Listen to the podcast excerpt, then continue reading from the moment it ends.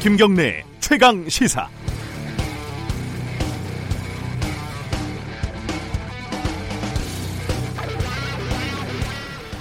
뉴스는 보통 사람을 다루죠.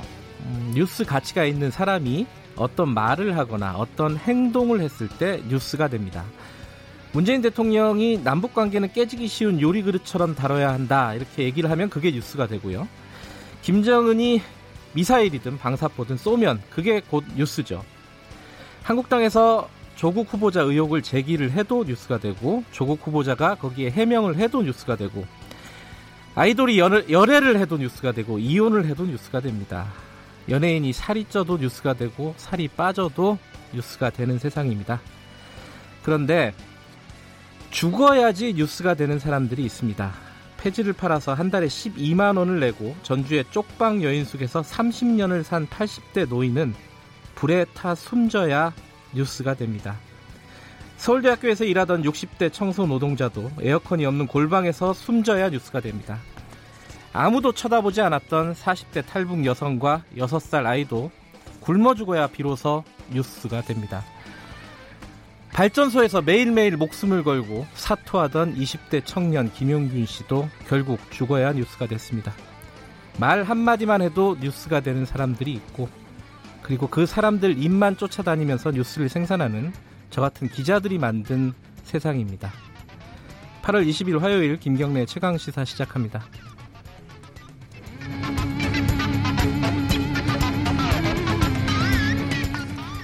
네, 김경래 최강 시사는 유튜브 라이브로도 함께 할 수 있습니다. 아, 문자 참여 기다리고요. 샵 9730으로 보내주시면 됩니다. 짧은 문자는 50원, 긴 문자는 100원입니다.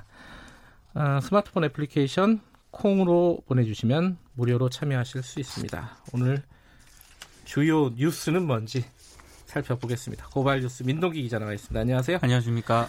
아, 첫 번째 소식이 김영균 씨 관련된 소식이네요. 네, 김영균 특조위가 어제 4개월간의 활동을 마무리하고 조사 결과를 발표를 했는데요. 네. 사고 원인으로 석탄 화력 발전소의 원 하청 구조를 지목을 했습니다. 네. 그러니까 민영화를 위해 공정을 무리하게 쪼갠 이후에 여러 협력사에 외주를 줬고 이 때문에 위급 상황 대비가 불가능할 만큼 현장 소통이 단절됐다는 건데요. 네. 노동자들이 상시적인 산업재해 위험에 노출이 됐다고 결론을 내렸습니다.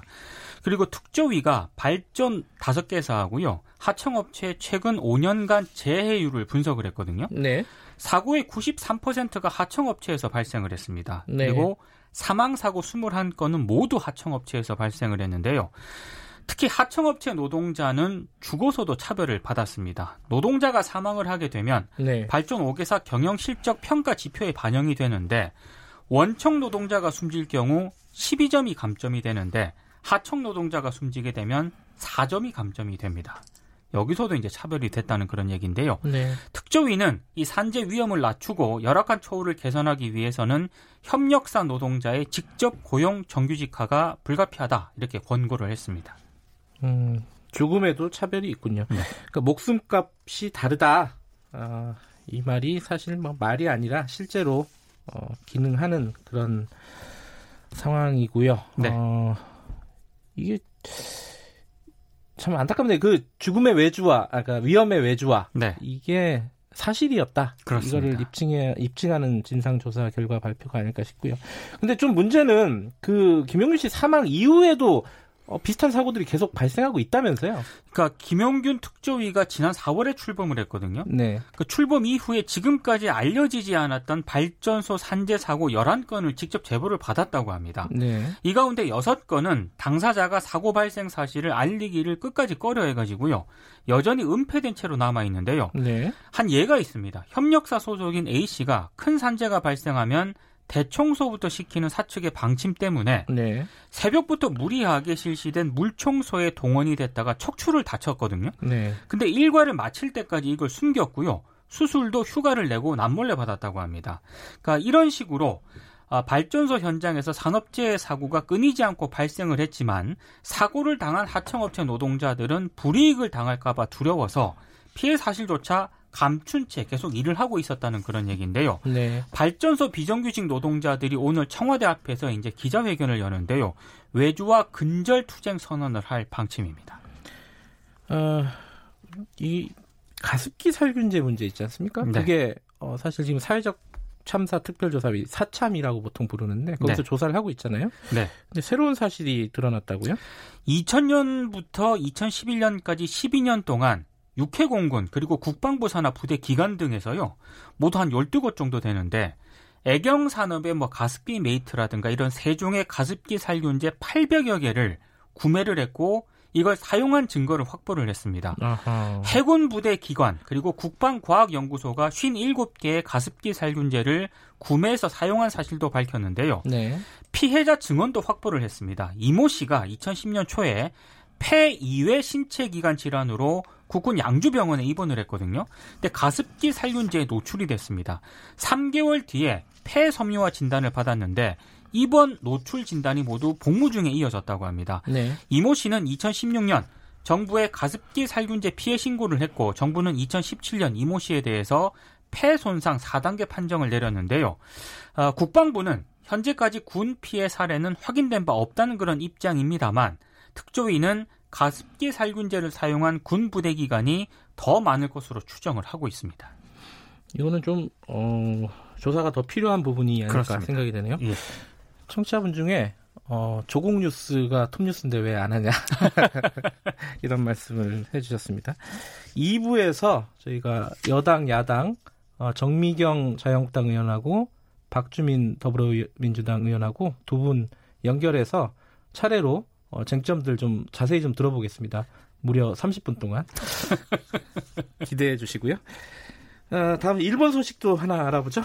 외교부가 어제 주한 일본 대사관 관계자를 불러서요. 후쿠시마 원전 오염수 처리에 대한 일본 정부의 계획에 대해서 상세히 설명을 해달라 이렇게 공식 요청을 했습니다. 네. 니시나가 경제공사를 외교부 청사로 직접 불렀는데요. 네. 한국 정부의 입장이 담긴 외교 문서를 전달을 했습니다. 그리고 외교부가 아, 일본 정부가 보다 투명하고 구체적으로 국제사회에 설명해 줄 것도 요청을 했는데요. 니시나가 공사는 이에 대해서 이 그린피스 등의 주장은 일본 정부의 공식 입장이 아니다 이렇게 해명한 것으로 알려졌습니다. 이게 그 방사능 문제는 일본의 아픈 어떤 고리 뭐라고들 네. 얘기하는데 그걸 넘어서서 아, 그렇죠. 굉장히 중요한 문제 같아요. 이 지금 상황이 아니더라도 네. 요거는 계속해서 좀 알아봐야 될 문제인 것 같고 어제 저희가 박지원 의원을 원래 코너가 있었어요 정치의 품격 근데 전화 연결을 하셨어요 네, 안 나오고 이제 공항에서 전화 연결을 했는데 네. 여기에 갔구만요 어디에 간 겁니까 동아일보가 보도를 했는데요 네. 어제 일본을 방문을 해서 일본의 그 자민당 2인자인 니카이 간사장과 네. 5시간 반 동안 만찬을 곁들인 비공개 회동을 네. 가졌다고 굉장히 합니다 굉장히 긴 시간이네요 그렇습니다 네. 이 니카이 간사장은 98년 이른바 그 김대중 오부치 선언 당시에 대통령 공보수석 비서관이었던 박지원 의원과 가까운 사이인 것으로 알려졌는데요. 박 의원은 일본 수출 보복 조치와 관련해서 국회 차원의 해결책을 모색하자는 문희상 국회의장의 특사 자격으로 일본을 방문을 했습니다.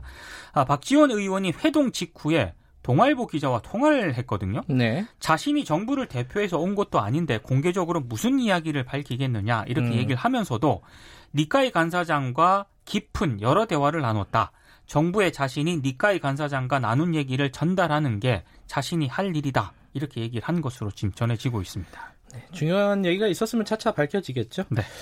어, 요 며칠 굉장히 화제인데 화제라고 할까요? 좀 이제 엽기적인 뉴스죠. 한, 한강 몸통 시신 사건이라고 보통 부르는데 이게 경찰이 자수를 했는데 자수를 거부당했다. 이게 무슨 말입니까? 서울 종로경찰서에 자수를 하지 않았습니까? 예. 근데 그 전에 서울지방경찰청 정문 안내실에 직접 자수하러 찾아갔던 것으로 확인이 됐습니다. 네. 근데 당직 근무자가 피의자를 종로경찰서에 가보라면서 돌려보냈다고 하는데요. 아, 당시 피의자는 서울경찰청 당직자에게 한강 몸통 시신 사건과 관련한 말은 하지 않은 것으로 알려졌는데요. 네. 근데 만약에 피의자가 마음을 바꿔서 자수하지 않았다면 도주했을 가능성이 높은 거 아니겠습니까? 그래서 음. 경찰이 좀 안이하게 대응을 했다 이런 비판의 목소리도 나오고 있습니다.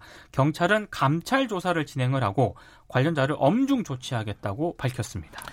네, 이 큰일 날 뻔했어요, 사실. 그렇죠? 아, 그렇죠. 예, 네. 오늘 여기까지만 듣겠습니다. 고맙습니다. 고맙습니다. 고발뉴스 민동기 기자였고요. 김경래 최강 시사 듣고 계신 지금 시각은 7시 35분입니다.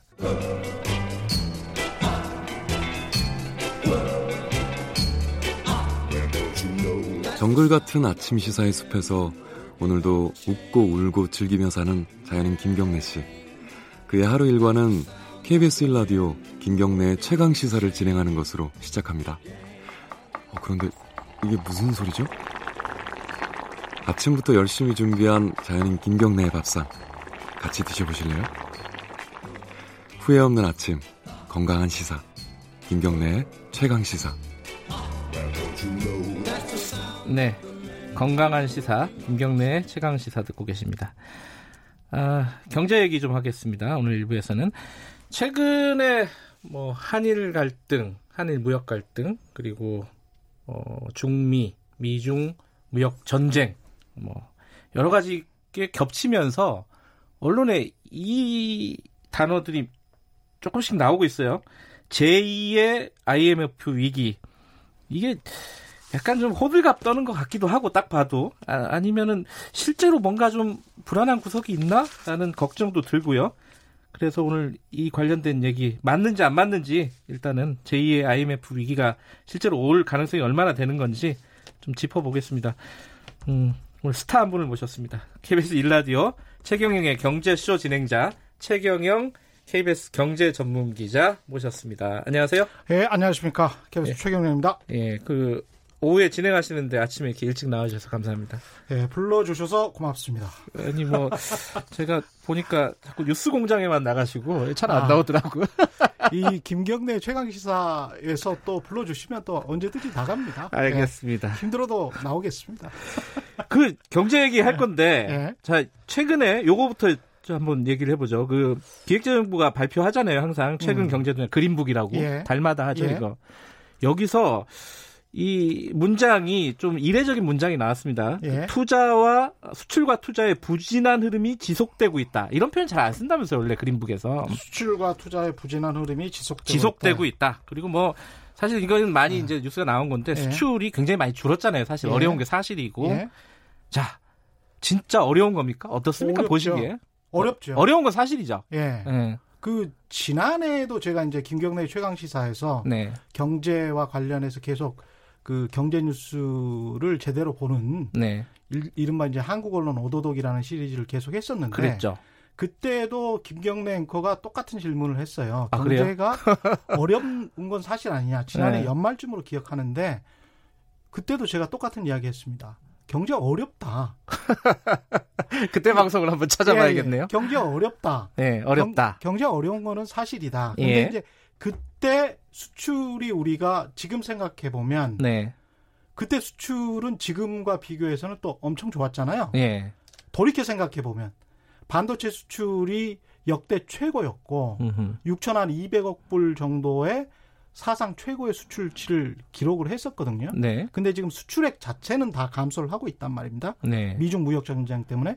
그러니까 그런 미중 무역 전쟁은 우리가 컨트롤할 수 있는 통제할 수 있는 변수는 아니지 않습니까? 미국이나 중국 같은 강대국한테 가서 야 전쟁 아, 그만해 음. 우리 힘들어 이렇게는 못 하잖아요. 북미 관계도 힘든데 그것까지 하기는 좀 굉장히 힘든 예. 문제이기 때문에 근데 이제 우리가 그 사이에 끼어가지고 어떤 문제가 있냐면 미국과 중국이 수출 전쟁을 하면 미국도 수출이 줄어들고 상대국에 대해서 예. 중국도 미국보다 더 줄어들어요. 미국에 대한 수출이. 예. 근데 우리 같은 경우는 중간재를 중국에 수출을 해서 중국이 중간재를 조립해 가지고 완성품을 미국에다가 수출을 하는 그런 네. 상황이거든요. 그러니까 중국이 미국에 대한 수출이 매월 10% 20%씩까지 줄어든다는 것은 우리의 중간재 수출이 당연히 감소할 수밖에 없는 그런 상황인 것이죠. 그러니까 네. 이거는 미중 무역 전쟁이라는 특수한 상황. 그 다음에 두 번째는 반도체 단가의 하락. 네. 지난해 연말부터 나타나기 시작한 반도체 단가의 하락이 여전히 완연하고 그게 일종의 이제 반도체는 사이클이잖아요. 네. 그래서 서버랄지 이 관련된 어떤 투자를 한꺼번에 몰아서 하고 네. 그 이후에는 잠잠하다가 다시 또 다른 어떤 호황 사이클이 온단 말입니다. 네. 근데 여기에서 아주 이제 딜레마처럼 빠져버린 게 중국몽이라고 해서 2015년에 중국이 2025 made in China 2025 해서 IT나 뭐 반도체 이런 것들도 중국이 독자적으로 만들어서 중국이 쭉 가겠다. 5G나 이런 거를 잘 해보겠다라고 네. 하니까 미국 워싱턴 정가에서 깜짝 놀래서 더 이상 중국이 크면 안 되겠구나. 으흠. 중국이 미국의 지금 GDP 한 66%까지 따라왔는데 3분의 2까지 따라왔는데 그게 전후 최초인 거예요. 어떤 나라도 이렇게까지는 못했던 겁니다. 네. 그러니까 일본은 한 50%까지 따라갔었는데 그러다가 플라자 합의로 85년 플라자 합의로 꼬꾸라졌었고 중국 같은 경우는 이렇게 따라가는데 거기다가 IT까지 한다고 하니까 화웨이를 건들면서 무역 전쟁 또는 환율 전쟁으로 이제 번져간다 이런 보도들이 계속 나오고 있지 않습니까? 그런데 우리 입장에서는 5G가 빨리 전 세계적으로 보편적으로 돼야 반도체 단가가 상승할 거 아니에요. 그렇죠. 팔아 먹, 을 수 있을 거 아닙니까? 네. 그러니까 단기적으로 봤을 때는 미중 전쟁이 멈추고 서로 간에 화, 타결을 해서 화합을 해야 우리가 수출을 더 많이 할 수 있고 그렇게 수출을 많이 하다 보면 중국의 반도체 기술이 5년, 10년 안에 따라와 버리면 예. 우리의 반도체 경기가 같이 이제 꺾일 수 있는 그런 상황이기 때문에 이 한 앞으로 5년이 굉장히 좀 중요한 시기다. 어렵고 중요한 시기다. 그건 맞는 것 같습니다. 그래서 딱 중간에 지금 딜레마처럼 끼어 있어요. 그러니까 네. 위기 위기인지는 조금 이따 다시 살펴볼 텐데 네. 객관적으로 어려운 상황인 건 사실이고 네. 그게 우리가 컨트롤할 수 있는 변수가 아니다 지금으로서는 그렇죠. 우리는 위기라는 단어 예. 그 단어에 관해서는 저는 쓰는 것을 그때도 그랬고 그 지난 연말에 예, 예. 출연했을 때도 마찬가지로 위기라는 단어는 좀 안 썼으면 좋겠다라고 네. 계속 이야기를 하는 게 이건 모든 경제학자들이 다 마찬가지 이야기입니다. 제가 미디어 어, 관련해서 경제 보도와 관련해서도 이런 계속 이 권, 권고 내지 권유를 한국 언론에 하는 이유는 다른 경제학자들도 마찬가지 이야기를 하거든요. 이건 언론학자들 뿐만이 아니고 왜냐하면 경제 위기라는 것은 IMF에서도 정의를 하고 있듯이 네. 뱅크런이랄지 그러니까 은행 자체를 못 믿어서 그냥 예금을 인출해 버리는 거예요. 그래서 예금 인출 사태가 발생하는 거랄지 국가의 외환 보유고가 넉넉지 않을 것 같으니까 서로 다른 나라들이 야 빨리 우리한테 빌린 돈 갚아라고 또 돈을 대출한 걸 인출해 버린다랄지 이런 것들이 경제 위기다라고 정의가 되는 겁니다. 네. 근데 지금 상황을 경제 위기다라고 정의를 해버리면 그러면 거기에 해당하는 정책이 나와야 될 텐데 네. 그 정책은 어떤 정책이냐면 굉장히 극적인 정책들인 거죠. 가령 예를 들자면 미국이 2008년 금융위기가 일어났잖아요. 네. 9월 15일에 리만 브라더스가 파산을 하면서 금융위기가 일어났는데 당시에 금리가 한 5% 정도 됐습니다. 근데 1년 한 반 정도 기간 동안에 2009년까지 해서 어느 정도로 금리가 내려갔냐면 0.25%포인트, 0.25%까지 내려갔어요. 네. 거의 제로 금리에 가깝네요. 그렇죠. 네. 그러면서 어느 정도로 돈을 뿌렸냐 하면 5조 달러 정도를 뿌렸습니다. 이거는 5조 달러 정도가 손해를 봤다는 거예요. 그럼 네. 5천조 원 정도를 의미를 하는 거죠. 네. 그 정도의 그러니까 5%대의 금리였던 것이 0.25%까지 거의 1년 반 만에 내려와 버리는 상황. 그런 상황이 경제 위기라는 것이죠. 근데 지금 상황은 8월 17일이니까 얼마 전이 얼마 전이죠. 뉴욕 네. 타임스에서 이런 현재 경제 상황을 이렇게 묘사를 했습니다. 전 세계 경제 상황을 한 네 가지 정도의 역풍이 불고 있다라고 네. 묘사를 했는데 첫 번째가 보호무역 같은 탈세계화, 그 다음에 노동 인구의 감소, 이거는 중국이건 일본이건 지금 똑같이 일어나고 있습니다. 일본만 일어나는 게 아니고요. 중국도 지금 내일 모레 곧 있으면 10년 후면은 완전히 이제 꺾여버린다는 거 아니에요. 인구 자체가. 네. 그리고 이제 생산성의 감소, 그 다음에 사상 최대 부채가 아슬아슬하게 이어지고 있는 이런 상황이다. 그래서 네. 네 가지의 위험 요소가 있다고 분명히 이야기를 합니다. 전 세계 경제가 이렇다는 거죠. 네. 선진국 경제들이. 근데 결론이 뭐냐? 이카노믹 석세스라고 표현을 하는데 경제적 성공, 경제 성장률에 관해서 환상을 버려야 된다. 음. 그러니까 경제 성장률이 높고 그런 시대는 이미 지나갔다. 라는 게 일반적인 경제 석학들의 이야기예요. 그러니까 경제 위기라고 정의하기보다는 음. 경제 국면이 달라지고 있다. 그렇죠. 그러니까 장기 음. 저성장. 네. 그때도 제가 똑같이 말씀드렸는데 네. 장기 저성장의 국면이 계속 이어질 가능성이 높다. 음. 그리고 그런 상황에서 행복하게 사는 수밖에 없다. 알겠습니다. 조금 좀 끔찍한 이야기일 수도 있지만. 자, 근데 예. 그럼에도 불구하고 예. 이 우리나라 언론에서 예. 경제 이제 제목을 한번 읽어드릴게요. 예. 경제 위기 10년 주기설 공포의 본질 뭐 이런 제목의 칼럼들이 공포. 나오고요. 예. 그리고 제2의 IMF 사태 오나 예. 이런 제목들 많이 보셨을 거예요, 청취자분들도. 이거 왜 그러는 겁니까, 그러면은? 이 제2의 IMF 사태랄지 경제 위기랄지 R의 네. 공포라고 하잖아요, 또. 네. R 이러면 네. 리세션, 경기 침체인데 이것도 경제학에서는 2분기 연속 마이너스 성장을 할 때가 마이너스 성장을 할 때가 2분기 음. 연속으로 네. 이게 이제 경기 침체 R이거든요. 네. 근데 이 R의 공포를 실제로 미국 방송들도 지난번에 다우지수가 우리가 광복절 때 휴장을 할때 예. 800포인트 정도 하락을 했거든요. 예, 예. 그러니까 그 다음날 아침에 우리로 치면 8월 15일 아침이죠.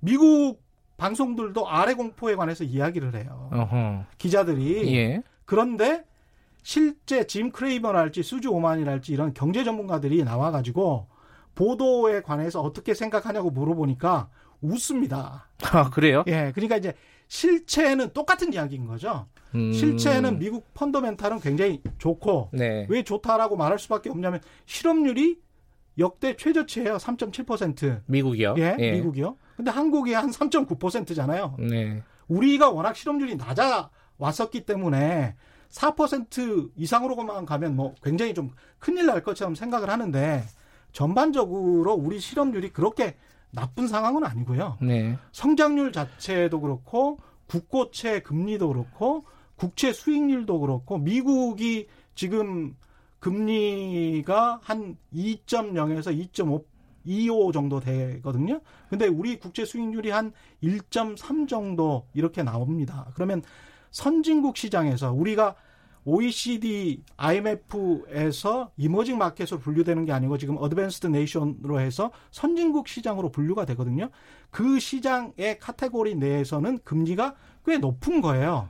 그러니까 외국인들이 와서 국채를 사는 겁니다. 아직도요. 예. 네. 그러니까 국채가 순 유출이 된다거나 그래서 해외 투자 해외 자본들이 그냥 다 빠져나가 버린다거나 이런 어떤 징후가 나타나야 되는데 그런 징후가 별다르게 보이는 게 없죠. 그러니까 IMF 그러면 우리가 많이 생각나는 게뭐 음. 외환 보유고 혹은 뭐 단기 채무 뭐 이런 얘기들이 생각이 나잖아요. 그런 어떤 수치적으로 볼 때는 객관적으로 볼 때는 그것도 많이 차이가 나죠. 예. IMF 당시에 우리 외환 보유고는 거의 텅텅 비어 있었고 까보니까 한 36억 불 남아 있었다는 건데 지금 같은 경우는 외환 보유가 한 4천억 불 정도 되는 것이고요. 그 중에서 단기 외채 비율이 한 31%니까 단기 외채라는 건 1년 미만의 외채거든요. 그러니까 1년 미만의 외채가 아까 뱅크런처럼 예. 이렇게 야 빨리 줘 그러면 31%를 그냥 줘도 돈이 남는다는 거 아니에요 70%나 근데 그다음에 이제 CDS 프리미엄이라고 있어요 예. 국가 신용도에 따라서 네. 이게 부도가 날까 혹시 크레딧 아 크레딧과 관련된 디폴트 수압이라는 거죠 그 프리미엄 같은 경우도 우리가 한 34 bps 정도 되거든요 그러면 34 bps가 어느 정도 수준이냐 영국 정도의 수준이에요. 음. 영국이 부도날 거라고 생각하는 브렉시트가 있는데도 불구하고 사람들은 많지 않거든요. 그러니까 네. 정리하면 이제 미국도 뭐 아까 말씀하신 대로 언론들은 좀 호들갑을 떠는 편이고 예. 학자들은 좀 비웃는 편이고 이렇, 그렇죠. 이렇다고 하는데 근데 우리 언론들이 이 호들갑을 떠는 거에 난 저 제가 생각할 때 근본적인 이유 중에 하나는 네. 정치적인 예. 이유가 있지 않나라는 생각이 좀 들어요. 그런 것도 있죠. 예. 그런데 이제 역으로 생각해 보면 이런 것도 있습니다. 정광우 금융위원장이 실제로 미국에서 금융위기가 일어났을 때 네. 우리의 펀더멘탈은 우수하다. 튼튼하다라고 해서 우리에게 금융위기가 그때 일어났냐 그러면 일부 한 분기 정도 마이너스 성장을 하고 우리는 금융위기를 극복을 했어요 2008년에 네. 지금 똑같은 이야기를 김상조 청와대 정책실장이 우리의 경제 펀더멘탈은 튼튼하다 뭐 매우 다르다 이런 이야기를 하지 않습니까? 예. 근데 정광우 금융위원장 당시 이명박 정부 시절에 미네르바 기억하시겠지만 상당수 언론이 믿지를 않았었거든요. 네. 예, 똑같은 상황인 것 같습니다. 예. 알겠습니다. 이 시간이 짧네요. 예. 어, 못다한 얘기는 오후에 최경영의 경제쇼를 계속해서 들어주시기 바라겠습니다. 오후 4시 10분부터 방송합니다. 많이 들어주십시오. 오늘 말씀 감사합니다. 고맙습니다. 최경영 KBS 기자였습니다.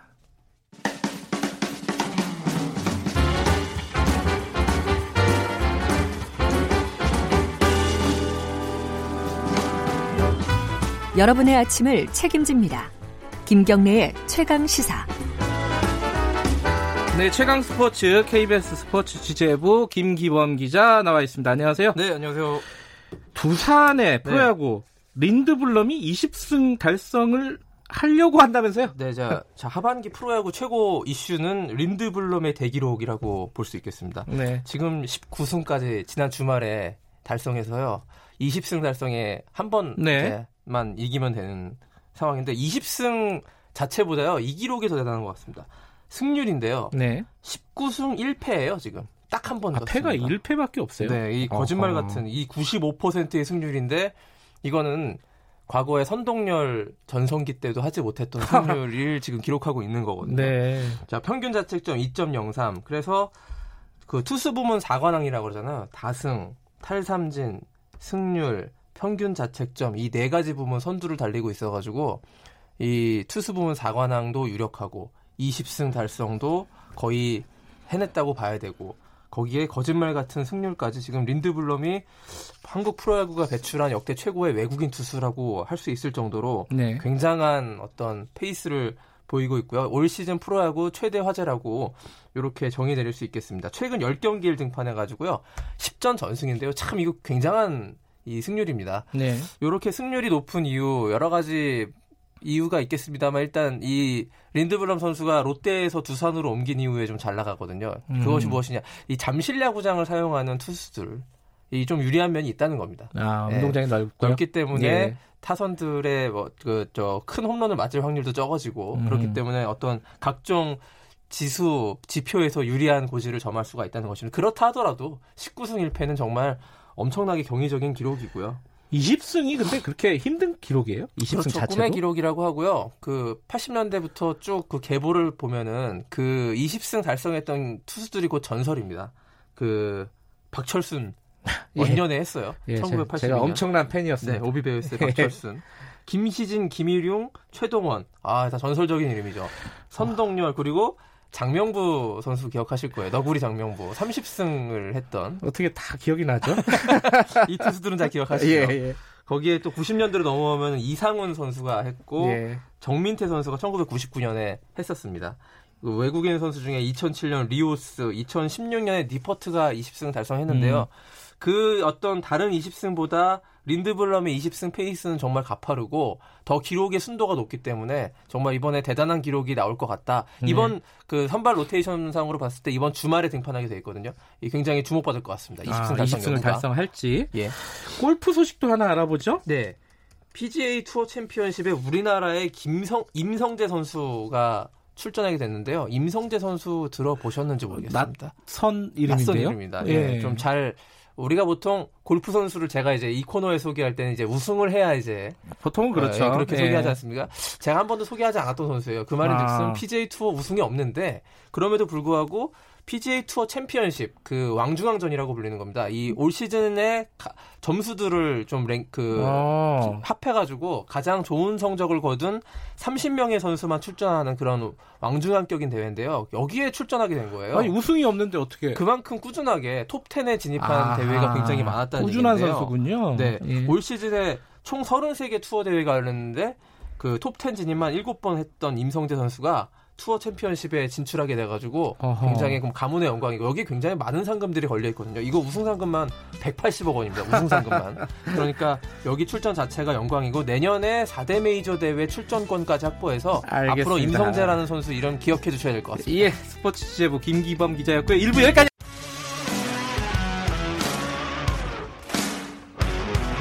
탐사보도 전문 기자 김경래 최강 시사. 김경래 최강 시사 2부 시작하겠습니다.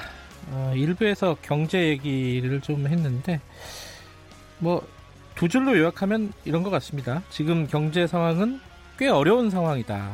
그리고 객관적으로 볼 때 장기 저성장 국면에 들어가고 있다. 버틸 수밖에 없다. 그러나 IMF와 그때와 비교할 정도의 경제 위기는 아니다. 그건 호들갑이다. 뭐, 이 정도로 요약을 할 수 있을 것 같습니다.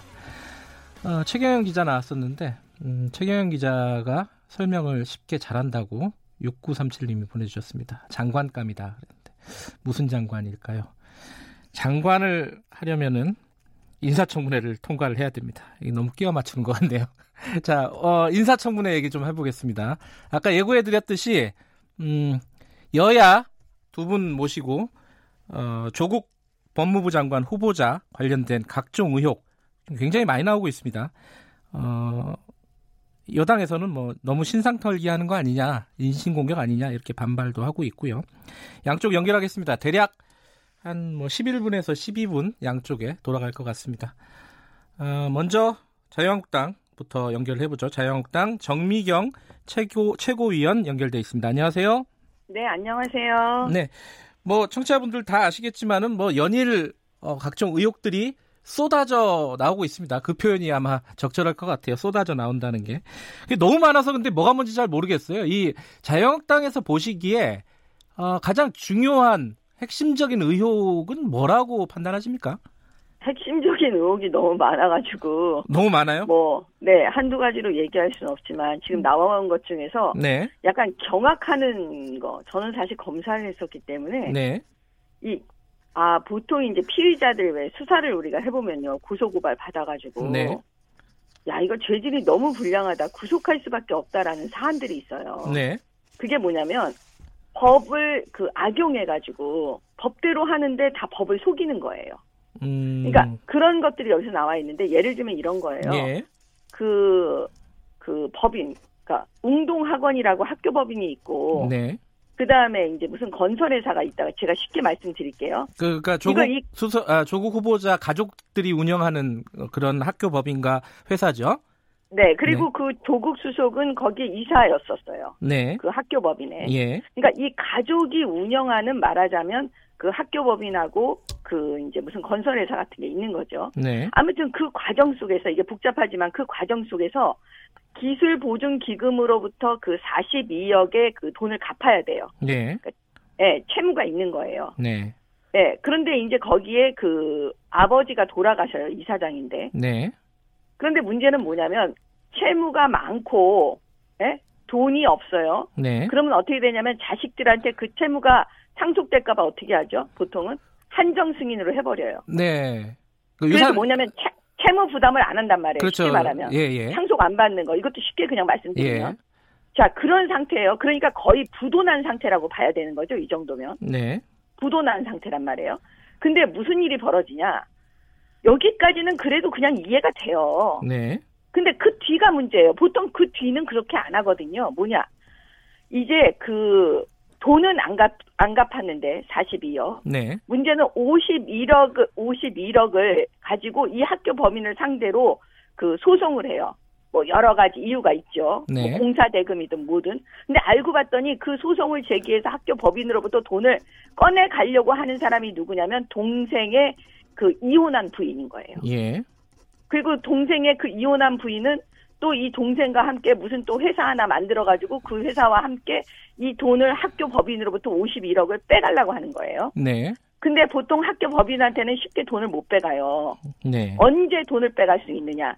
그 해산 청산할 때. 네. 그러니까 그 학교 법인도 망했을 때. 네. 근데 그거는 정관의 규정이 있고 이사들이 결정하죠, 보통. 근데 문제는 또 뭐냐? 그거는 사, 소송을 통해서 그 채권을 먼저 갖고 있어야 되는 거예요. 네. 근데 그 소송을 그 이혼한 부인이 하는 거죠. 쉽게 말하면 네. 그 동생의 근데 보세요. 이 학교 법인이 그 조국 씨가 거기에서 이사로 있었는데 대응을 안 해요 소송에. 음흠. 그러면 뭐냐? 무변론, 변론이 없는 상태에서 바로 누가 승소하느냐? 네. 그 동생의 이혼한 부인이 승소를 해버리는 거예요. 네. 그러면 결국 뭐냐? 그 판결문을 10년에 한 번씩 계속 받아놔야 돼요. 그러면 이자가 엄청 뛰어서 지금 무슨 일이 벌어졌냐면 이 학교 법인의 총 재산은 부동산 기타 등등 합쳐서 128억인데 그 돈 채권 갖고 있는 사람 동생 부인 네. 그게 100억이 넘는 거예요. 그러면 음. 결국 뭐냐? 이 학교 법인을 통으로 다 이 먹는 거예요. 그 이혼한 부인이. 네. 그래서 무슨 얘기가 나오냐? 위장 이혼했다라는 얘기가 나와요. 그 다음에 뭐냐? 판결문에 판결문에 이혼하지 않은 걸로 되어 있는 거예요. 부부처럼. 음. 그러니까는 당연히 그런 얘기 나오겠죠. 근데 두 번째는 뭐냐? 또 이 조국 부인과 그 이혼한 이, 이 여자, 지금 돈 엄청 많은 이 여자. 전, 전 재수 씨요? 예. 예. 이 사람 사이에 또 무슨 일이 벌어지냐면 부산에 예? 아파트가 있는데 조국 부인이 그 아파트를 임대를 해줘요. 네. 근데 그날 그 임대한 그 돈으로 그 옆에 근처에 빌라를 사요. 네. 근데 그 빌라에 누가 사냐?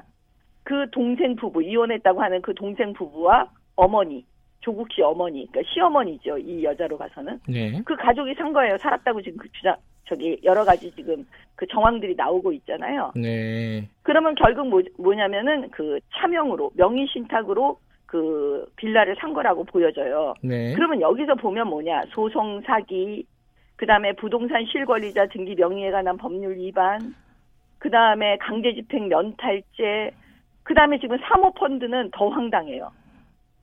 자기네들 재산보다 더 많은 74억을 투자를 해요. 실제로 돈이 간 건 10억이고요. 예. 근데 펀드는요, 아무나 펀드 잘 안 해요. 다 우리 국민들 아시겠지만. 왜냐하면 돈 100만 원, 500만 원 이렇게 투자, 펀드에 투자를 해도 벌벌벌 떤다고요. 그 돈이 과연 어디로 가서 무슨 주식을 사는지 되게 궁금해 하시거든요. 네. 근데 지금 이렇게 10억 이상의 돈을 넣어놓고도 이들은 몰랐다고 지금 주장하는 거예요. 네. 근데 정말 신기한 건 뭐냐면 이 사모펀드라는 데서 이 돈을 받아가지고 어디에다가 그, 그 주식을 사자면 관급공사 하는 거예요. 가로등 뭐 어쩌고 저쩌고.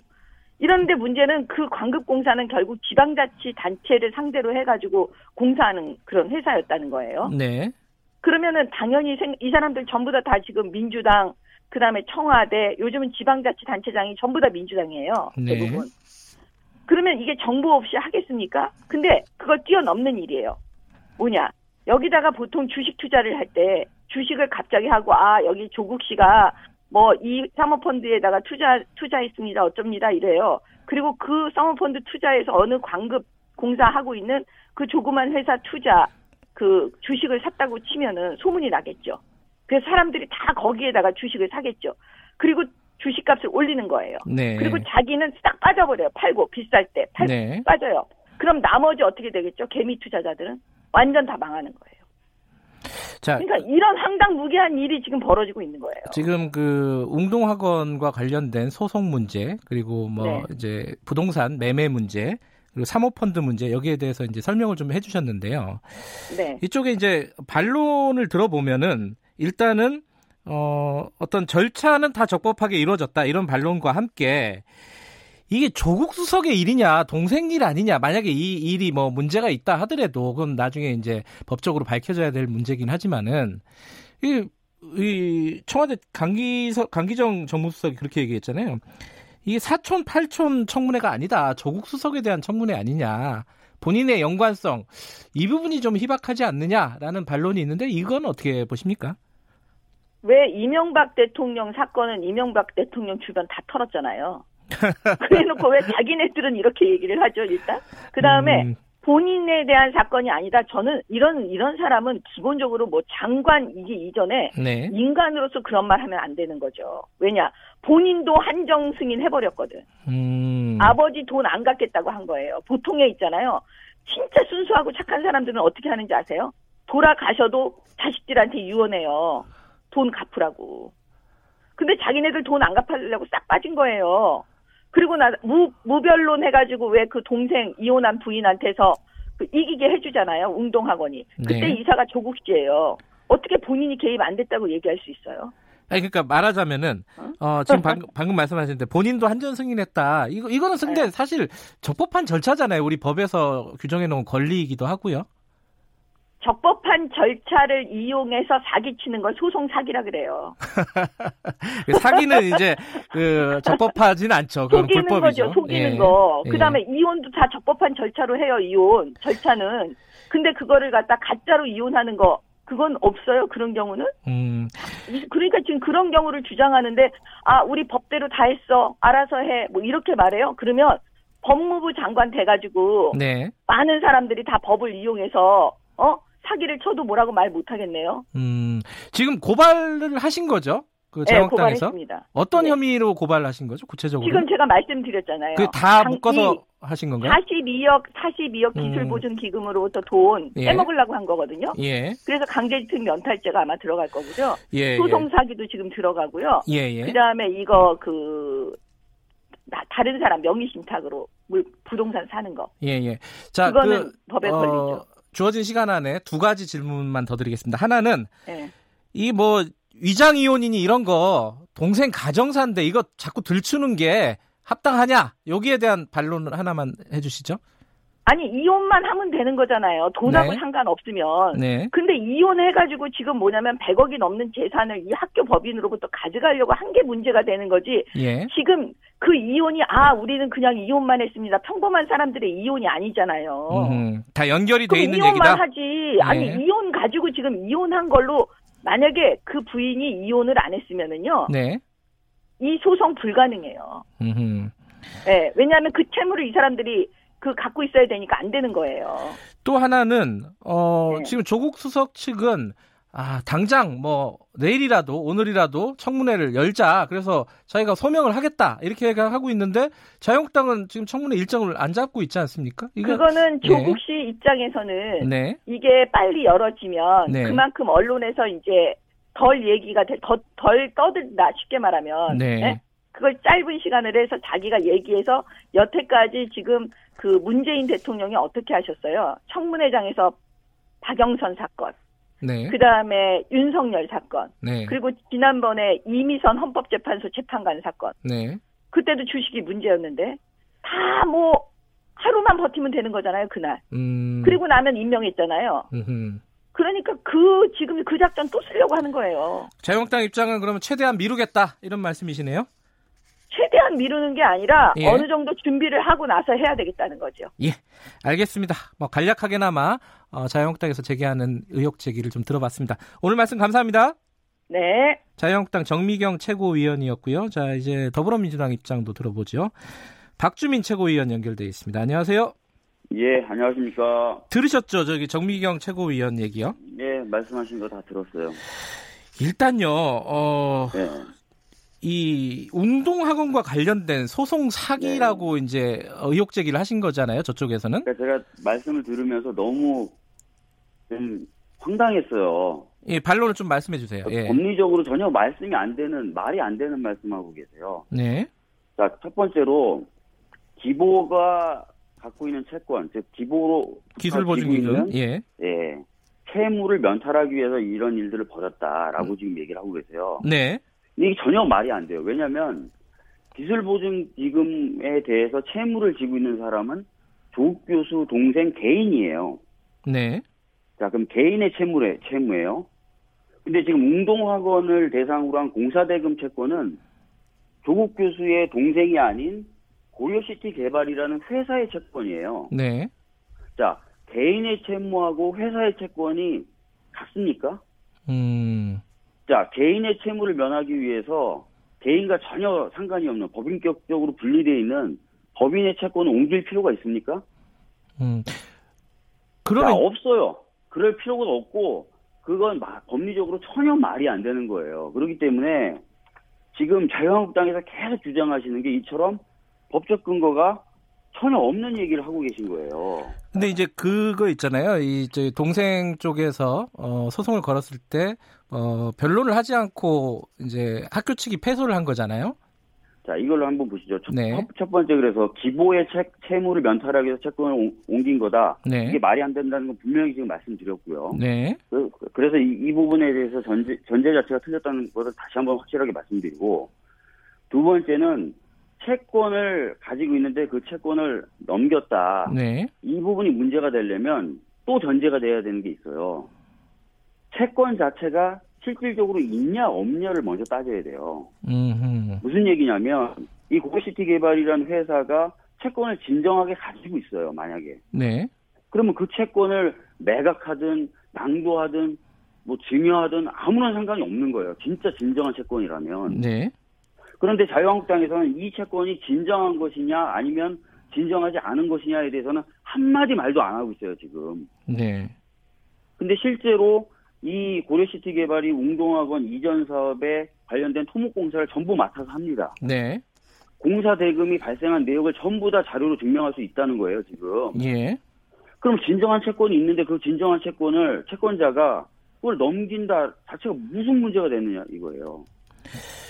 근데 그 이게 결과적으로는 좀 다퉈볼 여지는 전혀 없었느냐 뭐 이런 거잖아요 학교 측에서 그러니까 학교가 손해 보는 짓을 한 거 아니냐 혹시 자, 만약에 예. 채권 액수가 적절하고 네. 채권 발생 내역이 너무나 명백하게 증명되는 소송이다. 네. 자 이랬을 때 그러면 그 채무자가 소송에서 대응하는 것이 현명한 것이냐? 네. 저도 변호사를 10년 넘게 했지만 어, 너무나 질게 뻔한 사건을 대응하게 되면은 소송 비용이 증가합니다. 네. 소송 비용이 증가하면 소송 비용이 증가한 책임을 소송 비용을 증가시킨 사람이 져야 돼요. 네. 그러니까 소송 비용 측면에서 봤을 때도 아, 이 너무 분명하게 이거는 우리가 지는 소송이다라고 하면은 대응하지 않습니다. 알겠습니다. 그 얘기는 어, 네. 지금 그, 그걸로 정리하고요. 근데 또, 또 하나 이제 지금 이제 어, 돈 문제, 소송 문제 뭐 이런 것들 말고 제기되는 문제 중에 하나가 이 내로남불. 아니, 저, 저도 저도 뭐 몇 가지 좀 더 말씀드릴게요. 짧게 좀 펀드에, 말씀해 주세요. 펀드에 네. 대해서 이렇게 얘기하셨어요. 사모펀드요? 네, 사모펀드에 대해서 투자를 했는데 그 사모펀드가 어떤 회사에 투자했는지 본인들은 전혀 모르더라. 네. 이거 이거에 대해서 문제 제기를 하셨어요. 정미경 최고위원님이. 네. 이 펀드는 블라인드 펀드예요. 네. 블라인드 펀드라는 건 뭐냐면 사모펀드에 투자한 사람이 실제로 그 사모펀드가 어떤 주식에 투자하는지를 모르게 하는 게 핵심이에요. 네. 그리고 진짜 이 그 규정을 지키기 때문에 본인들은 모를 수밖에 없는 겁니다. 네. 그다음에 두 번째로 광급공사하는 회사에 이 사모펀드가 투자했다. 그건 나중에 보면 문화일보 인터뷰에도 나와요. 문화일보 기사에도 나오는데 네. 그 사장이 그 투자를 받았지만 투자 받는 과정에서 조국의 조자도 못 들었을 뿐만 아니라 네. 실제 그 투자를 받은 이후에 광급공사가 늘었다거나 한 건 없다라고 분명하게 얘기를 하고 있어요. 그러니까 이 부분도 전혀 근거 없이 주장을 하시는 거고 무슨 얘기하냐면 주식을 쌀 때 사고 비쌀 때 팔았다 그런 일을 하고 있다. 그래서 개미 투자자들이 지금 손해를 보고 있다. 마치 이런 일들이 실제 벌어지고 있는 것처럼 자꾸 말씀하시는 거예요. 지금 음. 최고위원님은 이런 일이 있습니까 지금?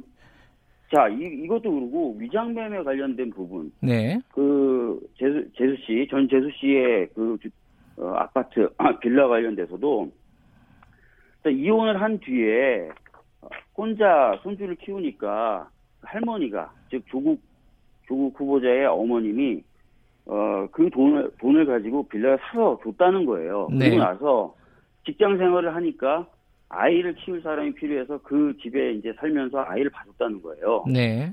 그러니까 이건 위장 매매가 아니라 진짜 사준 거고 증여죠. 네. 자, 그러면 증여세 부분이 문제가 되는 건데 그래서 언론이 최근에 그 증여세 부분 엄청 공격하고 있잖아요. 네. 재밌는 거는 증여세를 내지 않은 건 조국 후보자가 아니라 그 집을 받은 그 재수 씨가 세금을 안 낸 거예요. 음흠. 그러니까 이것도 역시 조국 후보자 관련된 문제가 아닌 거죠. 네.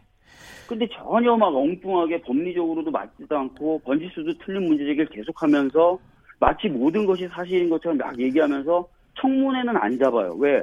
청문회를 잡으면 이런 부분이 방금 제가 말씀드린 것처럼 해명이 되거든요. 네. 그, 저기 사모펀드에 74억 원 약정을 했죠. 투자하기로. 이건 자, 어떻게 그 봐야 됩니까? 총 재산보다 그 많은데. 예. 그 부분도 이미 말씀드렸던 것처럼 예. 처음 펀드를 설계할 때 당시에 어, 맺, 맺어진 어, 증서인데 네. 이것은 74억 원을 투자할 의무를 부과하는 조항이 아니라 예. 네가 하려면 74억까지는 할 수 있다라는 한도를 설정한 거예요. 음흠.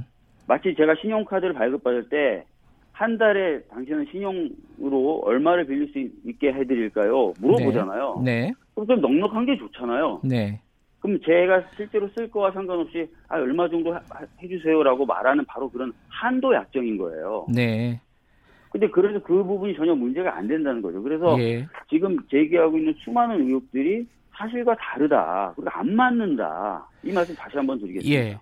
그 아까 제가 질문 드리려다가 어, 박주민 의원께서 말을 하셔가지고 미뤘는 건데 내로남불 문제 있지 않습니까? 이게 자녀 문제가 좀 계속 나오고 있는데 예를 들어서 뭐 외고 문제 어, 외고 갔다가 다른 전공하는 거, 뭐 의대 가고 법대 가고 이런 거 방지해야 된다, 근절해야 된다, 이렇게 조, 어, 후보자가 예전부터 얘기했었고, 그리고 뭐 지금 장학금 문제도 불거지고 있고요. 위장 전입 얘기도 나오고 있고. 자, 이런 부분들은 어떻게 어, 반론을 하시겠습니까?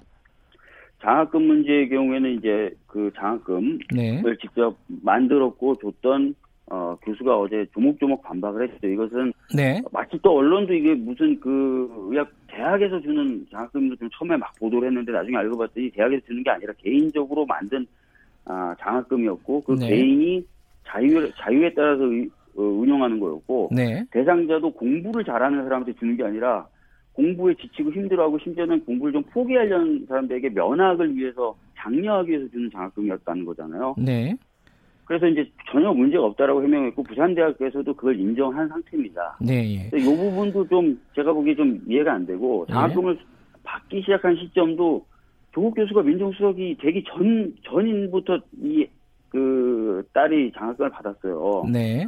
그래서 이게 그 조국 교수가 무슨 민정수석이어서 뭔가 특혜를 받았다 이렇게 얘기하는 것 자체가 저는 또 말이 안 된다고 보고 예. 보는 거죠. 짧게 하나 더 여쭤보면 오늘 동아일보가 쓴 그 따님, 그러니까 딸이 고등학교 때 어, 영어 논문 그것도 이제 어, 이과 논문이죠. 논문의 제일 저자로 등재가 됐다.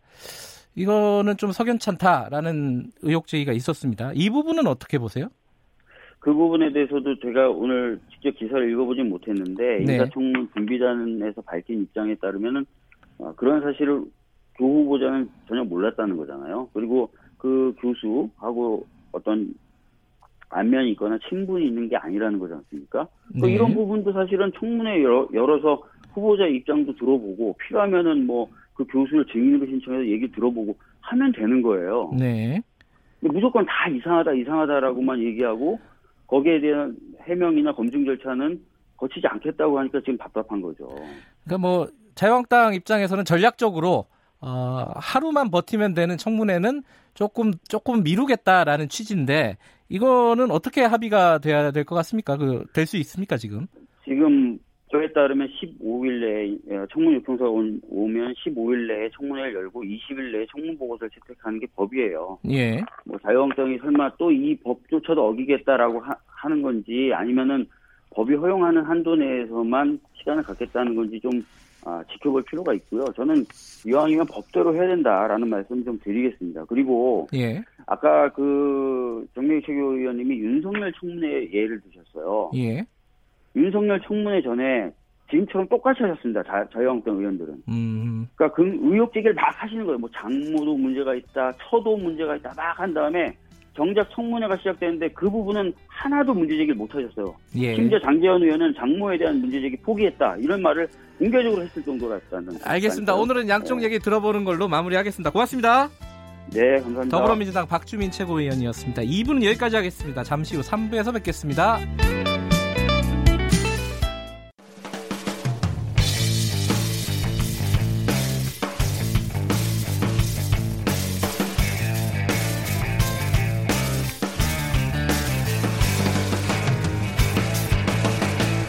김경래의 최강 시사.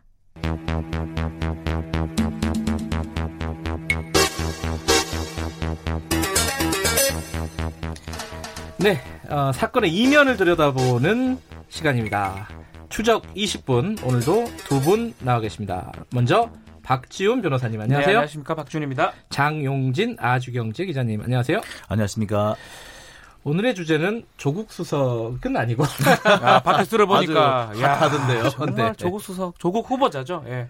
두 분도 우리도, 아마 우리도 그거 해도 돼요. 아 조국 하도 많이 들어가지고. 네. 그러니까 조국 후보자에 대해서 또 한 말씀씩 뭐 아 진짜 시키려고요? 어, 있으실 것 같은데 어, 안 들을래요? 네. 아 오늘은 좀 아 이게 좀 웃으면서 시작하기는 좀 힘든 네. 얘기군요. 이 좀 엽기적인 사건입니다. 이 이게 언론에서 붙인 제목도 사실은 조금 네. 그죠? 한강 몸통 시신 사건. 아, 네. 네. 지금 이게 뭐냐면 지난 12일입니다. 월요일이죠. 지난주 월요일인데. 지난주 월요일. 그렇습니다. 예. 예. 한강에 사람 몸통이 떠다니는 것 같다라는 그런 그 신고가 접수돼요. 그러니까 경기도 고양시 이 한강 마곡철교 남단 쪽이라고 하죠. 여기 예. 여기에서 이제 아무리 봐도 사람 시신 같다라고 하는 신고가 접수돼서 이제 경찰이 그 수거에 들어갔더니 정말로 팔 다리가 없는 그런 시신이 떠다니고 있는 것이 확인이 됩니다. 매우 정교하게 잘려 나간 것으로 이렇게 확인이 됐고요. 그래요. 이 경찰이 닷새 동안 전담반을 투입해서 여기 이곳저곳을 다 뒤졌다고 그럽니다. 한강 하류를 곳곳을 다 뒤져봤더니 어, 팔등 신체 일부를 발견을 했다고 합니다. 아, 행주대교 부, 예, 예, 그렇습니다. 예. 행주대교 부근에서 발견이 됐는데 검정색 비닐봉지에 들어 있었다고 그래요. 예. 자 이렇게 되면서 이 사람의 신원을 확인하고 서서히 이제 그 수사망을 좁혀 나가게 됐죠. 이게 저는 이 속보를 딱 보고 나서 네. 이 고유정 사건의 네. 시신이 발견된 거 아닌가? 라고 처음에 그렇게 아, 그렇죠. 어, 언뜻 생각이 들었어요. 김포에서 김포 버렸으니까. 네, 그래서 네. 혹시나. 아, 예. 근데 어, 좀 크구나. 이렇게 혼자 여성 혼자 옮기기는 쉽지 않았겠구나 싶었는데 그 사건은 아니었어요. 그죠? 그렇죠. 근데 이게 좀 의외로 사실은 이런 어, 시신이 발견되고 이러면은 이게 수사 꽤 오래 걸리잖아요. 그렇죠. 꽤 오래 걸리죠. 신원 확인부터 범인이 잡혔어요? 이게 예. 경위를 좀 말씀해 주세요. 지금 어차피 손이나 이 부분을 발견을 했습니다. 뭐 그러다 보니까 신원 피해자 신원을 신원이 파악이, 파악이 됐고, 됐고 예. 이, 지난 토요일 날 이 용의자가 지금 자수를 한 상황인데 예. 이게 좀 이해가 좀 안 됩니다. 자수를 한다는 거는 상당히 합리적인 부분이에요. 자신이 검거가 거의 될 것 같고 특히 CCTV 추적해 보니까 어떤 모텔에 누가 가능성이 크다 예. A라는 사람이 그러다 보니까 본인이 아주 수사의 추적이 도르다 보니까 최소한 감경으로 받기 위해서 자수를 했던 부분 그건 이해가 되는데 또 자수한 이후에 언론에 기자한테 이런 얘기를 합니다. 또 죽여버리겠다. 다음에도 아, 걸리면 그랬죠. 상당히 어. 감정적인 또 부분이 있어요.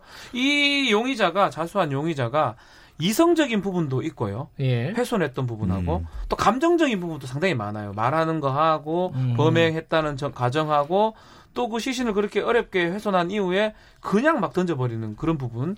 그러니까 이 사람이 과연 진술들을 다 믿어야 될지 아하. 이런 부분이 조금 지금 의문이다 생각이 들어요. 사실 이제 최근에 이 그 잔혹범, 네, 잔혹한 어, 범죄들이 네, 많이 벌어지고 그 있죠. 잔혹범에 대한 신상 공개를 하지 않습니까? 그렇죠. 요, 요 사람에 대한 이 용의자에 대한 신상 공개는 미뤘어요 지금. 예, 원래 어제 결정이 날 예정이었습니다만 지금 미뤄졌는데요. 뭐 두 가지 이유가 있습니다. 첫째는 아직까지 물증이 확인이 안 됐다라는 점. 그러니까 아. 자수는 했는데 뭐 예, 예. DNA라든지 뭐 이런 부분이 확인되지 않았다는 점. 그러니까 추가 수사를 해야 한다는 점이 지금 현재 첫 번째 이유가 되겠고요. 두 번째는 이 사람의 심리 상태가 어떤 상태이냐, 어, 과연 정체가 말하는 사람이냐, 예. 예. 이런 부분까지 좀 확인을 해서 만약에 조금이라도 문, 좀 심리 상태가 문제가 있는 사람이라면 공개하지 않는 게 맞거든요. 음흠. 그리고 혹시나도 물론 그 제가 볼 때 거의 90% 맞아요. 이상 범인입니다만 음. 그래도 만에 하나 범인이 아닐 가능성을 위해서 일단 마지막까지 조금 친중을 기한다라는 측면에서 일단 그 신상 공개는 뒤로 미뤄진 것으로 보입니다. DNA 감식이 곧 나올 거예요. 예. 자기가 썼다라는 둔기에 피해자의 뭐 DNA나 피의자 자신의 예. DNA가 검출이 된다면 아주 충분한 증거가 됩니다. 예. 그 증거를 확보한 이후에 어, 다시 신상공개위원회를 연다 그러니까 곧 개최하지 않을까 생각이 됩니다.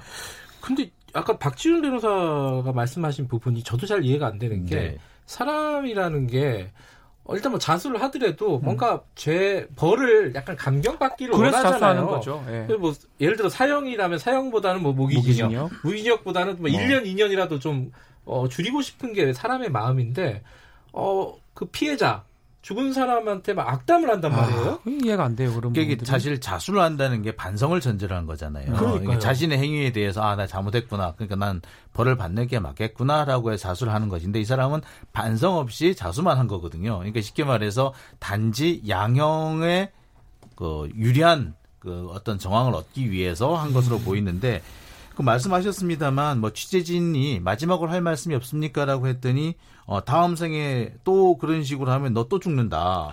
그러니까 그러니까 네, 피해자를 향해서 이미 숨진 피해자를 향해서 거의 막말을 하고 있는 거죠. 이거는 이제 전혀 죄책감도 없고 반성도 없다라는 거고 이 범행의 원인을 피해자한테 모두 책임 전가하는 그런 거죠. 이런 사람을 사실 보면 이제 전형적인 공감 능력 부족이고 그렇죠. 자기 중심적인 그리고 이제 통, 행동이 통제가 안 되는 그리고 보면은 상시적인 거짓말 하는데 본인은 또 거짓말하고 있다 생각하지 음. 않는 음. 이런 사람인 거죠. 그래서 뭐 아직까지 결론이 난 건 아닙니다만 사이코패스일 가능성도 좀 있어 보입니다. 애초에 처음에 나왔던 네. 게 이게 그 범행 동기라고 할까요?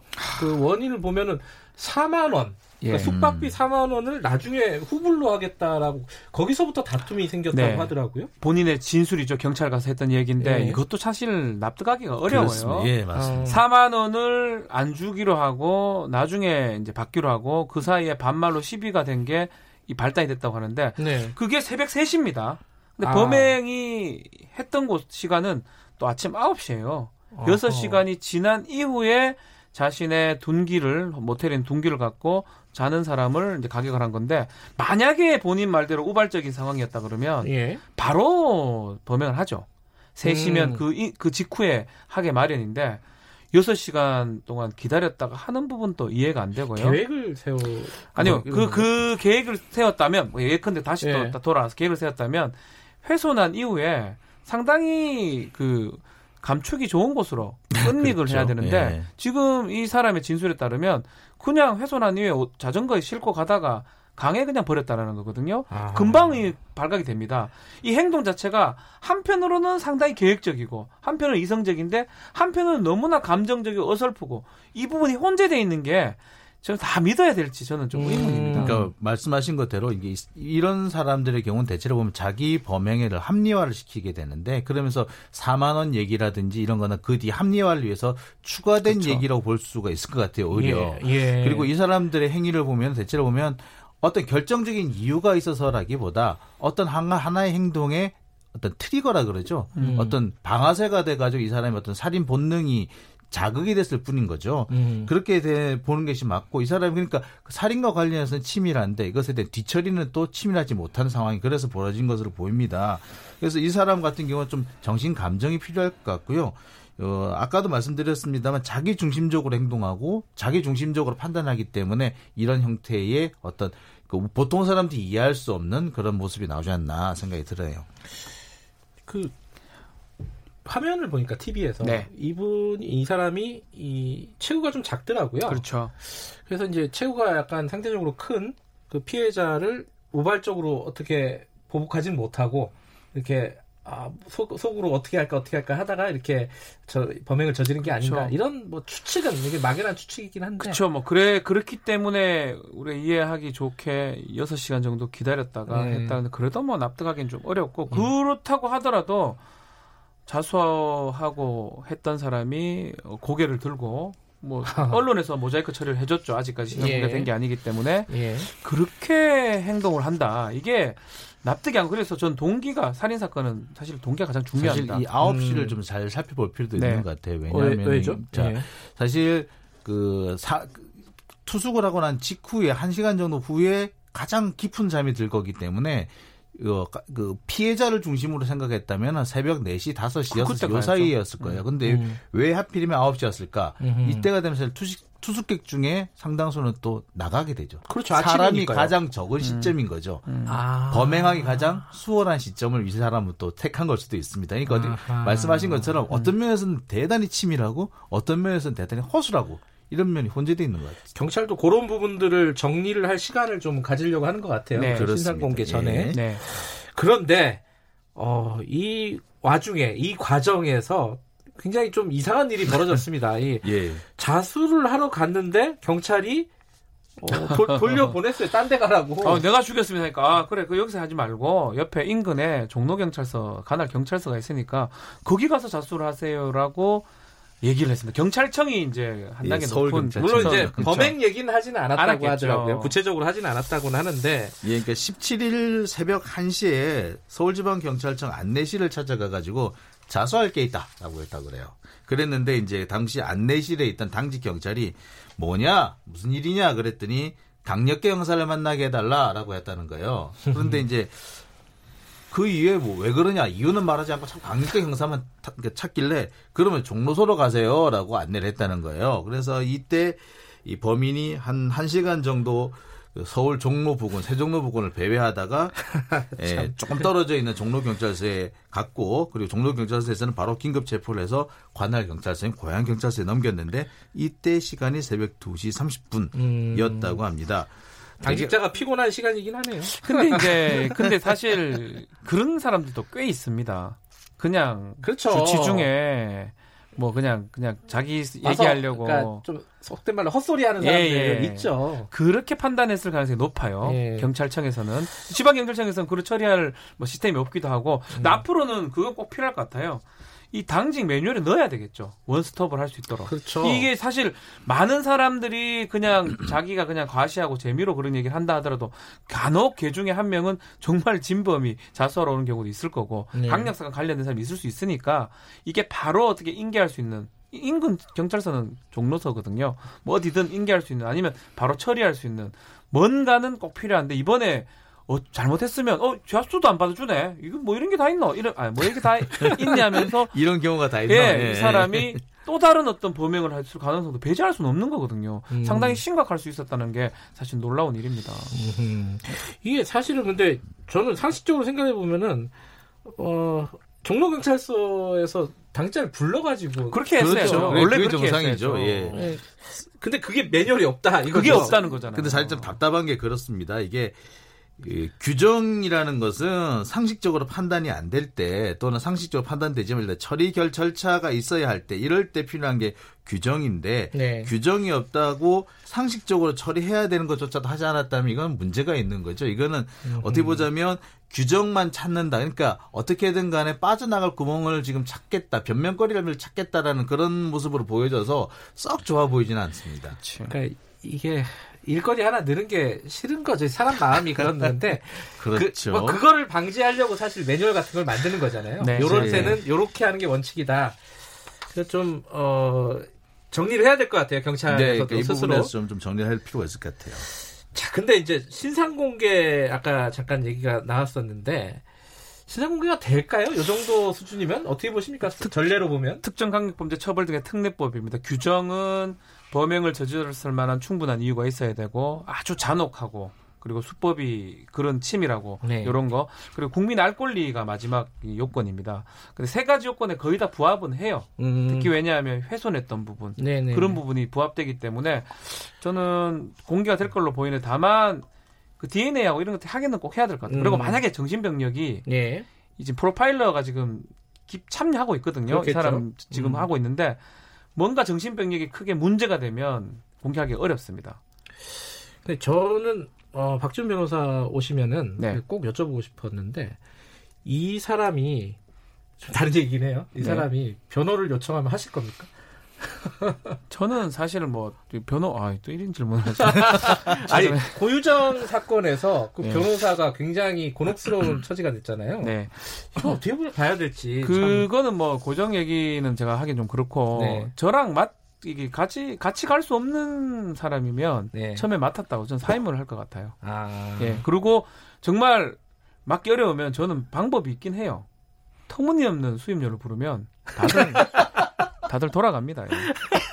터무니 없어요. 제가 봐도 저, 저도 그래 받을 생각도 없고 받을 그것도 없는데 그렇게 부르면 돌아가기 때문에 그렇게 하긴 하는데 이제 양심에 반하는 사건을 할 때 힘도 안 나고요. 네. 그럼 너무 어렵습니다, 사실은.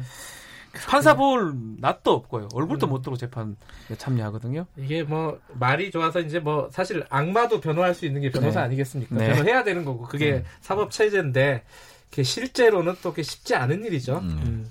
알겠습니다. 오늘 어, 이 좀 엽기적인 사건에 대해서 쭉 정리를 한번 해봤습니다.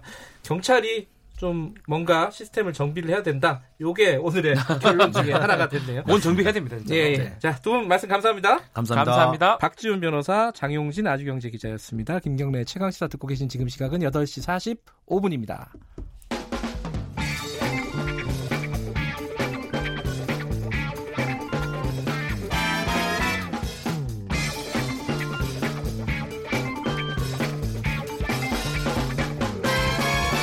윤태곤의 눈. 네, 윤태곤의 눈, 의제와 전략그룹 더 모아의 윤태곤 정치 분석 실장 오늘도 나와 계십니다. 안녕하세요. 네, 안녕하세요. 오늘은 좀 외교 얘기를 좀 해볼 건데 예. 북한이 어 뭐 대통령을 이름은 언급 안 했지만 뭐 대통령에 대해서 하고 박지원 의원에 대해서는 뭐 콕 찍어가지고 정말 뭐 듣도 보도 못한 어휘를 사용해가지고 원래 험한, 그렇긴 하지만 더 네, 심하더라고요. 험한 말로 비난을 했잖아요. 예. 가만 생각해 보세요. 북한이 얼마 전까지만 해도요. 네. 한국당, 뭐 황교안 대표, 박근혜 전 대통령 보수 진영에 대해서 매우 매우 험한 소리를 줄줄이 했었습니다. 근데 요즘은 방금 말씀하신 대로 문재인 대통령 이름 언급 안 했지만 거의 겨냥해서 비난 퍼붓고 네. 뭐 정경두 국방장관 또 북한에 대해서 뭐랄까 상당히 좀 이해해 주려고 하는 박지원 의원까지 비난하고 한국당에 대해서는 말 안 해요. 그러게요.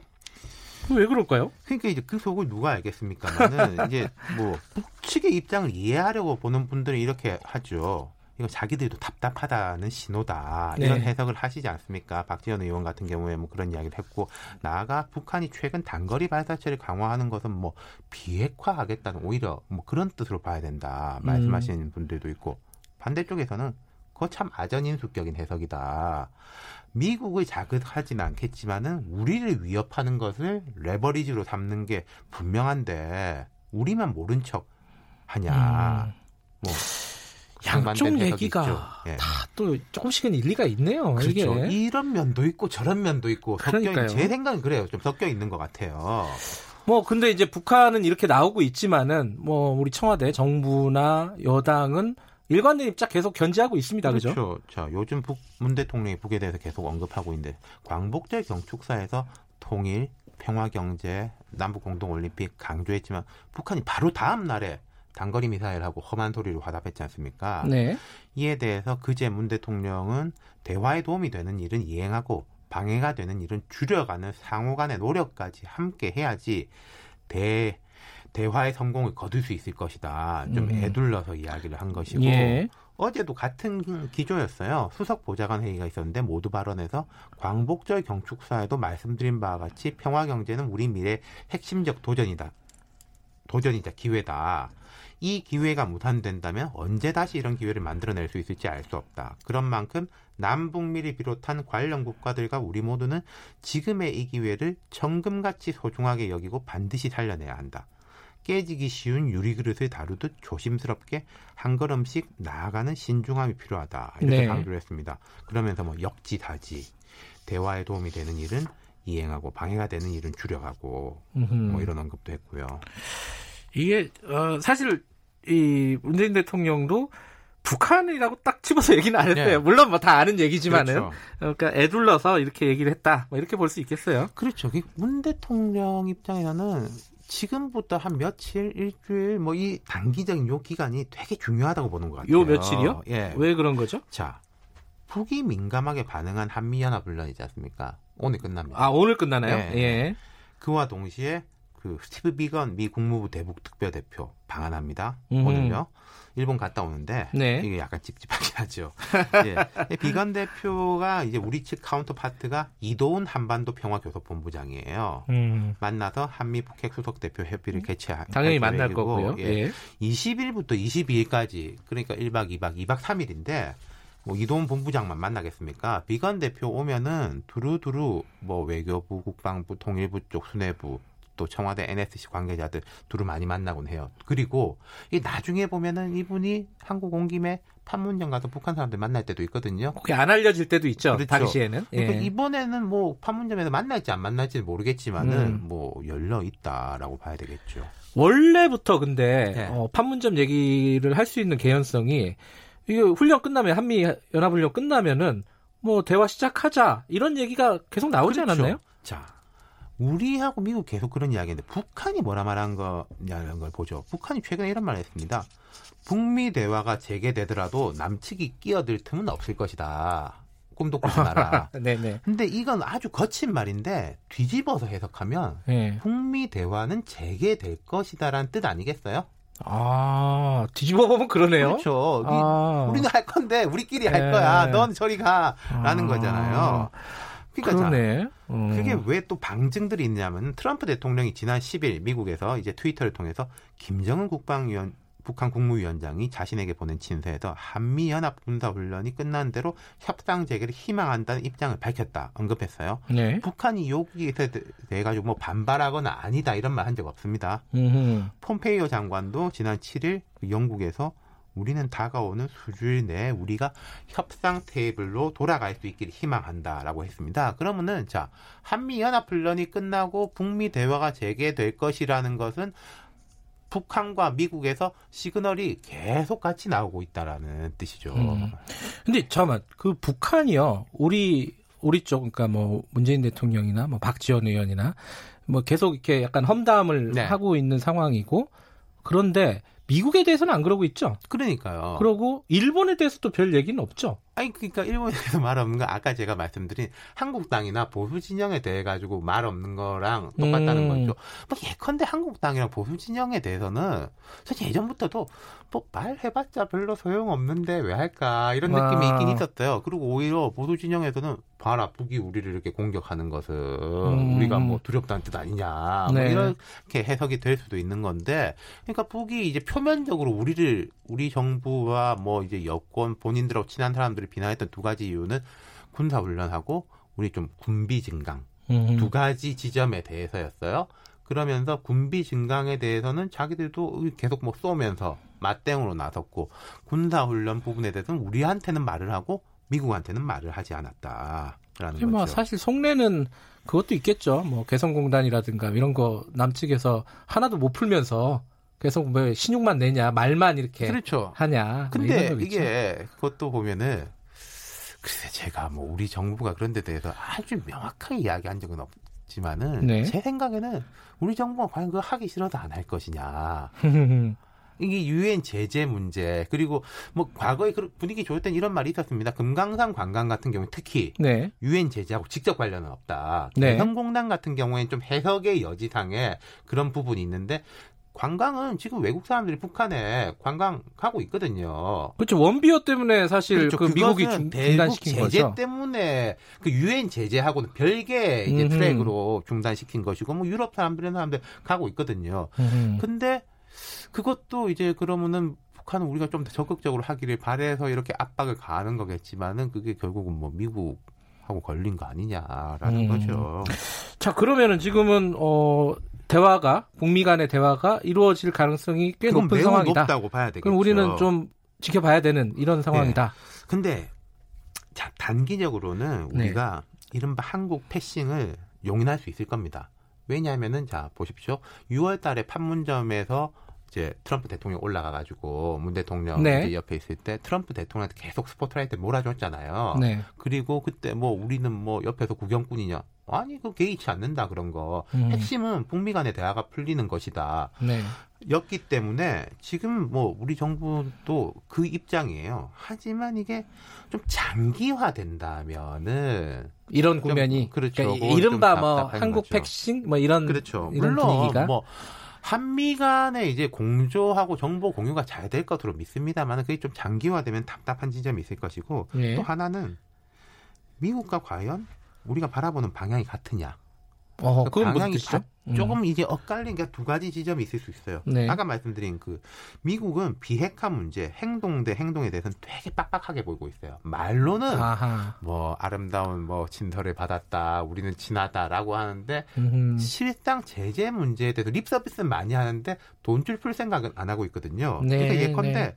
대북 제재의 본질을 침해하지 않는 범위 내에 경제적 보상 같은 것을 인덱하지 않냐. 그러니까 예컨대 방금 아까 우리가 이야기했던 금강산 관광 같은 음. 것에 대한 시각차가 있을 수 있지 않냐 이게 첫 번째죠. 그러니까 미국은 어, 사실 뭐랄까요 자기들은 뭔가를 하지 않으면서 성과를 그러니까. 얻으려는 그런 그러니까 뭐 돈도 뭐 그때 트럼프 대통령이 그런 말 한 적이 있습니다 그 북한하고 풀리면은 돈은 한국이 낼 거고 그 다음은 일본이 낼 거고 우리는 돈 안낼 아, 거다 기억나네요 꽤 오래된 얘기인데 예. 예. 근데 말하자면 우리가 내겠다라는 것에 대해서도 좀 돈줄을 죄고 있는 거 아니냐 뭐 이런 시각이 있거든요 지금 북에 돈이 들어가면은 북의 대화 유인이 예. 단절된다 북한이 이렇게 대화에 나온 것 자체가 돈줄이 묶였기 때문이다 음. 라는 이런 시각인데 거기에 대한 시각차가 하나가 있을 수가 있고 두 번째는 두 번째 예. 좀 보수적인 견지에서인데 미국이 자기네 안보 위협에 대해서만 신경 쓰는 거 아니냐 음흠. 이런 이야기 하는 사람도 있습니다. ICBM 같은 장거리 미사일만 안 한다면은 안 쏘고 있죠 요새. 네. 예. 지금 수준의 핵 동결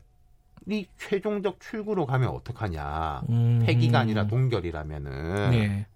그리고 뭐 약간 싱크탱크 같은 경우에는 이게 현실적 방안이다라고 말하는 미국 싱크탱크들도 있어요. 네. 근데 보십시오.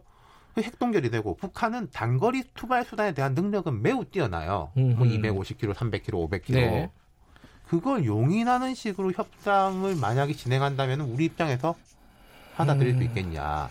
그러니까 미국하고 시각차가 있을 수 있는 두 가지 지점이 제가 앞서 말씀드린 돈줄에 대한 거는 진보적인 견지에서 시각차. 음흠. 지금 말씀드린 이 우리 안보 위협은 보수적인 견지에서 시각차라는 거죠. 어렵습니다. 네. 북한 얘기. 오늘 말씀 감사합니다. 감사합니다. 윤태곤의 눈이었습니다. 김경래 최강시사 8월 20일 오늘은 여기까지 하겠습니다. 내일 아침 7시 25분 다시 돌아옵니다.